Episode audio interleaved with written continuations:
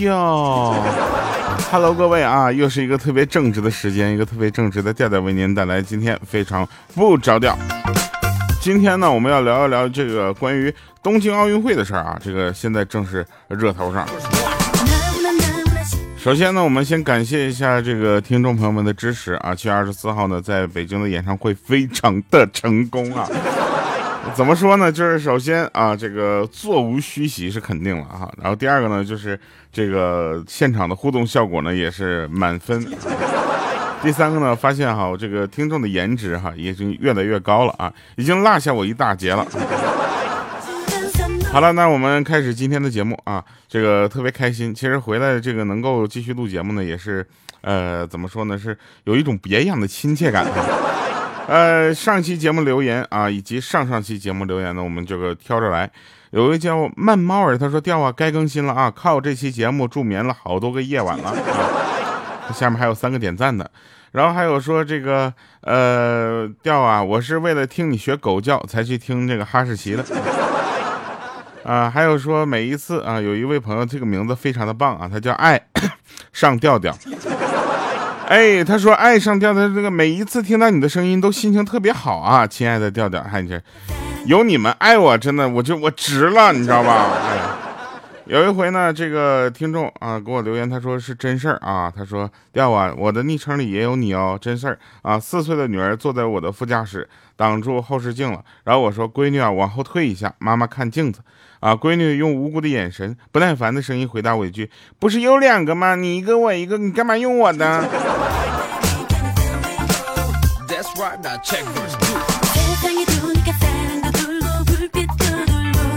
我们来说一说东京奥运会的事儿啊，就怎么说呢？最近看这个奥运会呢，呃，让我就是没有没有激起我这个所所谓这个呃运动热情啊，但是把我这个爱国激情给亢奋起来了。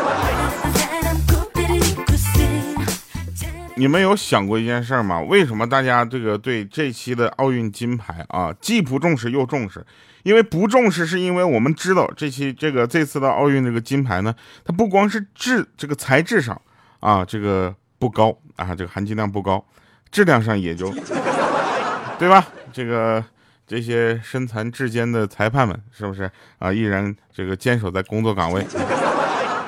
然后第二件事呢，就是这个，呃，为什么说不用去那么计较这个金牌？是因为很多人发现啊，我们已经不需要用金牌去证明自己什么了啊，我们真正去参与进来，去让自己突破自己、挑战自己，这才是一个运动竞技运动里面最迷人的地方。但是话说回来了，这风凉话，你知道这些运动员们，他们为了今天，为了这一块奖牌，他们付出了多少努力吗？真的是。所以啊，其实我还是挺看重这个金牌的啊。所以呢，有一些事情呢，看完了就我就看不惯，我就要说两句啊。就比如说这个东京奥运会，对不对？咱就且不说他为什么去年没有开。按照东京奥运会你们这么个玩法的话，那你别让我们来参加了，对不对？你为了给自己的运动员颁个奖牌，你开个奥运会也是够够的了，是不是？动不动就没事什么怎么的柔道给你分出好几个呗。什么柔道、空手道，然后都是你们这。下次啊，你别让我们再赶上奥运会。我们从跳皮筋儿开始，我们能给你做出一千多项来，有七八百项都是我们的强项。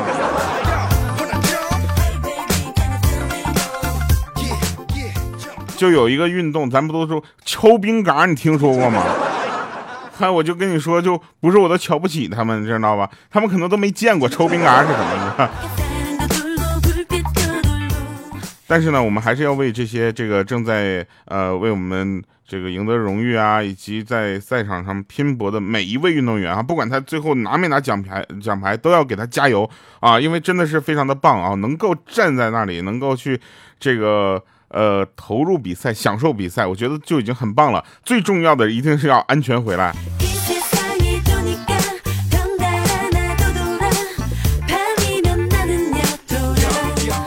好了，那说说好玩的事儿，说有一个哥们儿呢相亲回来啊，然后我就问他对方咋样啊？那哥们儿说那家要身材有身材，要脸蛋有脸蛋，总之要啥有啥。我说那怎么呢？就他就是没有要我电话。你知道吗？就是我觉得啊，就是两个人在一起啊，它前提是什么呢？是互相吸引。你这总不能是剃头挑子一头热，你知道吧？总有一种就是热脸贴人家冷屁股的感觉，这样是不对的，你知道吧？就是这种，就怎么说呢？感情嘛，对不对？你要你要互相的这个尊重啊，有刚开始有一些磕磕绊绊也很正常。就比如说我有一个朋友啊，那天呢，他就他就去逛街啊，然后非得让我跟他一起去，然后我俩就去了。那大家也都知道，男人的本性，看着一个美女呢，眼神就飘了啊。我们俩就在路上碰着一个怎么说呢，就是长在我审美点上的妹子。然后呢，我那兄弟呢也是两眼放光，目不转睛的盯着人家看，就差流口水了。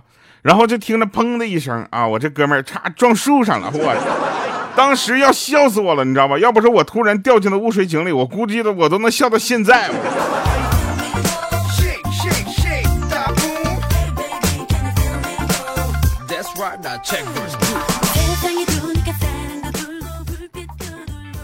这个听说啊。在有一次呢，听说一员一员猛将啊被斩了，曹操呢站在这个营帐前问，还有谁愿意出战？然后众将深知是张飞的勇猛，你知道吧？无人敢应。于是呢，曹操便大喊道：“说夏侯惇，夏侯惇啊！”这时候，角落里面传来一声非常悠悠的声音，说：“夏侯惇完丞相蹲。”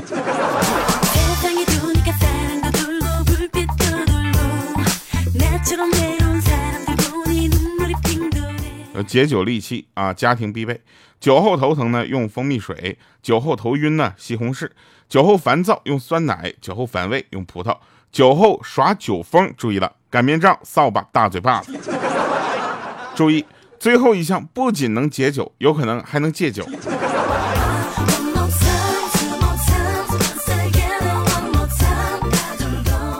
我觉得我们的节目啊，要多说一些现在正在发生的事儿。啊，这样呢，就我就不用特别提前的录节目。哎，你们有没有发现这件事情？就最近呢，除了这个我们所说这个奥运会啊，还有一些事情比较值得关注。啊，就是大家都知道啊，就是这个每一次啊，有一些呃灾害发生的时候呢，有很多的这个呃网红啊、明星啊，现在啊，就最近都会去呃所谓救援吧。我就没有去啊，但是我该办的事儿啊，也是一件没有落，你知道吗？我做我自己能做的事情。我首先不给这个更专业的救援的这个团队呢，去不给他们添堵啊，也不给他们添乱啊。我希望我能做到的呢，就是呃，通过自己的努力吧，力所能及的事情去做啊。前两天有一个什么谁捐了一百块钱批成一万八的。你有这 PS 的技术，你还差这教坏了啊！我还是希望这些所谓的网红嘛，就是能够呃有一些底线啊，不要什么热度，这不是也咱们也不能这么说啊，毕竟有很多是确实是呃出了很多的力，也不能，但是也不能，你懂吗？就是你我又不好说，你们明白吗？就是。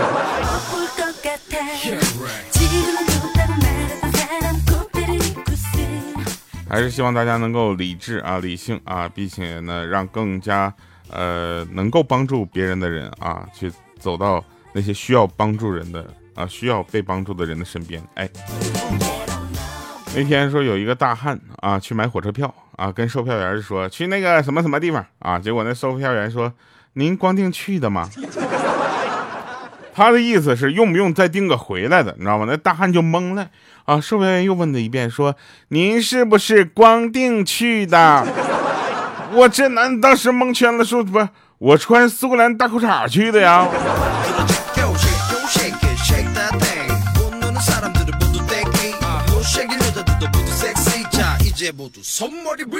跟恋爱人啊，就是跟恋人呐讲道理，那是不想爱了；跟老婆讲道理是不想过了；跟同事讲道理那是不想混了；跟上司讲道理那是不想干了。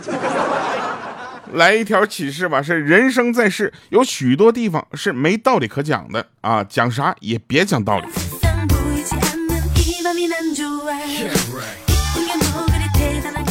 我有一个朋友。他的女朋友呢，对他非常的好，但是有一点呢，就是好到有点，就是我们觉得有点就过头了啊。然后呢，她给她男朋友呢就买了两条领带作为生日礼物，我们都非常的羡慕。第二天早晨，她男朋友呢高高兴兴的系上了一条新的领带，她女朋友见状就非常的生气，说：“你什么意思啊？你是不是不喜欢另一条领带呀？”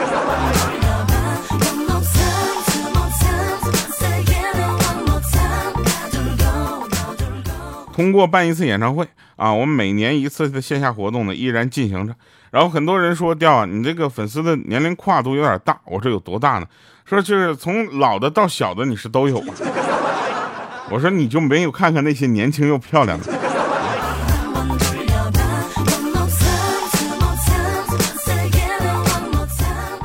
我觉得吧，喜欢我呢，无非也就是两种人，一种呢喜欢我的颜值。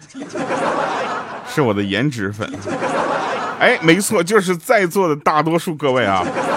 另一些呢，就是就是喜欢我这个我这个说话这个劲儿啊。其实很多的段子呢，大家都一样啊，喜欢听我这说话的劲儿，无非就是因为你缺一个朋友。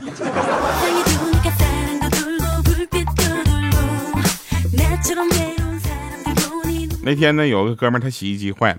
他媳妇儿呢，就是上班嘛，挺累的啊，他就帮他媳妇儿把衣服给洗了。洗完之后还自信满满的跟他媳妇儿说呢：“看我洗的比洗衣机还洗的干净啊！”他媳妇儿回了一个：“嗯。”就这样，几个月过去了，那洗衣机搁那还没修呢。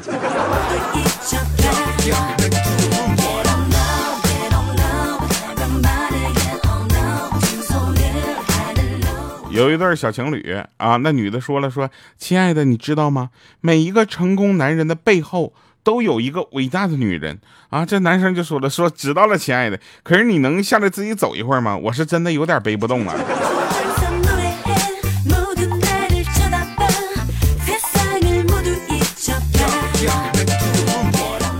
那天有一个大爷啊，就跟我说说，你看人家小李找那工作多好。给美国送外卖，那生意都做过国外去了，我当时都懵了。我说这个做在美国送外卖这事，且不说你是怎么知道的，这玩意儿就他他需要这啊啊！然后我说你是咋知道呢？大爷说你看那衣服后面写着“美国”两个字。我说大爷那是美团。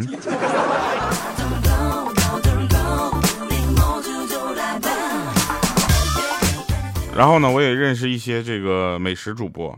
非常的让我气愤，你知道吧？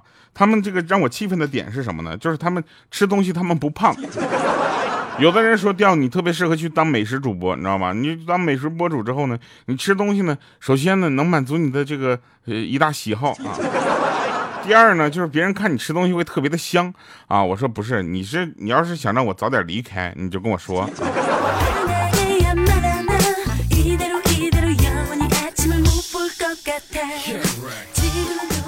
我有一个朋友，他就是做美食博主的啊。他没事呢，就就就去探个店啊，然后就吃好多的东西，就干吃不胖，你说气不气人？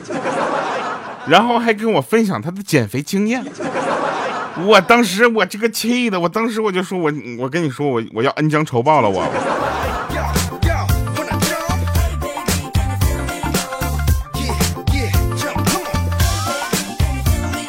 那天豆豆特别好玩，他说：“他说在路上呢碰上他老爸在那买彩票啊，就问他说：‘爸，你要是中了大奖，打算怎么花？’结果他爸看了他一眼，说：‘你管那么多干啥呀？又没你事儿。’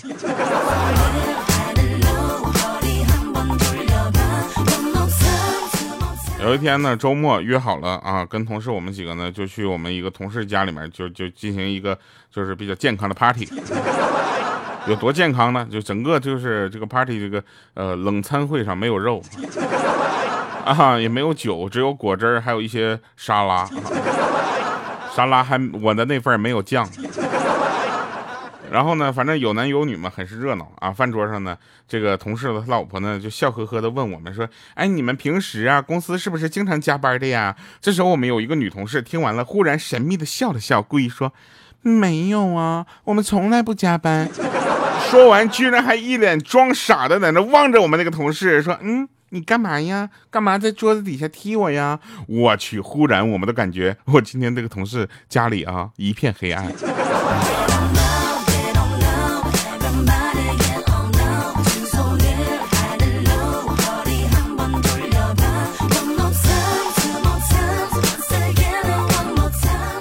那天水果小贩儿啊就把一个西瓜卖给我。就跟我保证了，说西瓜保熟保甜，你知道吗？当我骑着自行车回家的时候，车辆一打滑，结果西瓜掉地上，啪嚓裂开了。然后这个时候呢，我非常的惊讶的看到这西瓜里面居然是淡淡的粉红色，根本就没熟啊。然后我就抱着西瓜回到那个小贩那儿，然后大声的抱怨啊，要求退货。那小贩呢，当时回答说说不是，大哥你听我说啊，人从这车顶上掉下来，脸都会吓得苍白，对不对？何况是一个西瓜呢？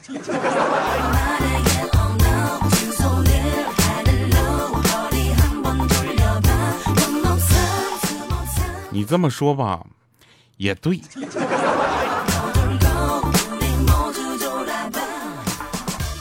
来，那今天的这个节目呢，我要说一件事哈，就是在七月的二十号左右啊，二十一号应该是，呃，我们演唱会前几天。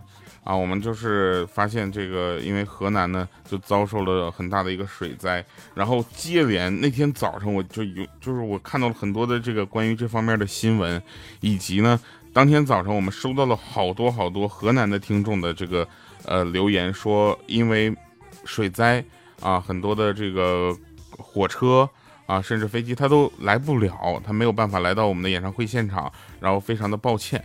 啊，首先我在这里说不用抱歉啊，这个我们下次再来一定要注意安全。然后我们就临时的增加了一个环节啊，为我们的这个河南的听众们以及河南啊加油啊！这首歌叫做《阳光总在风雨后》，我们现场的一个录音放给大家听。同时呢，我们再次呃希望河南加油啊，能够尽快的进行这个重建的工作。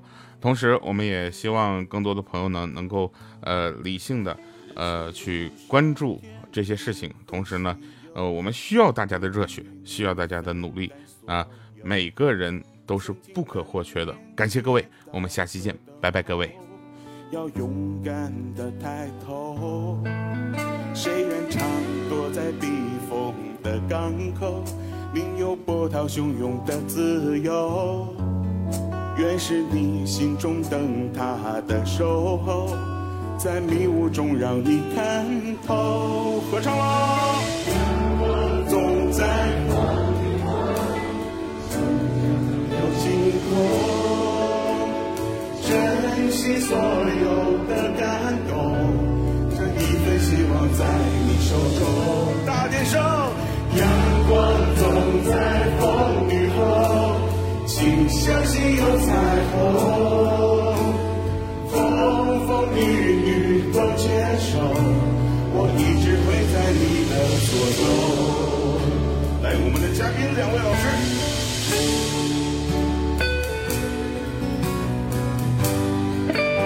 谢谢谢谢。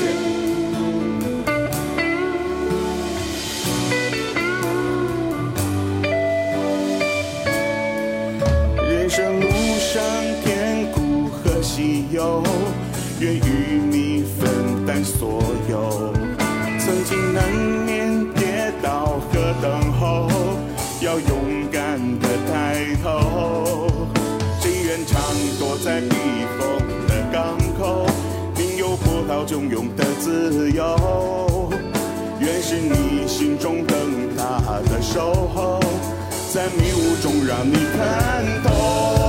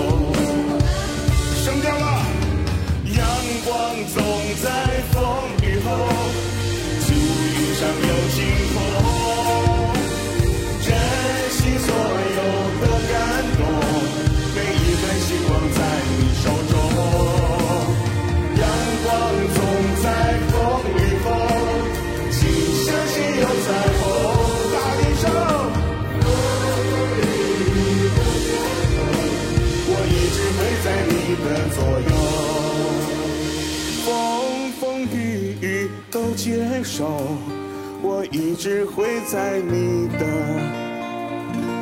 左右。谢谢大家谢谢。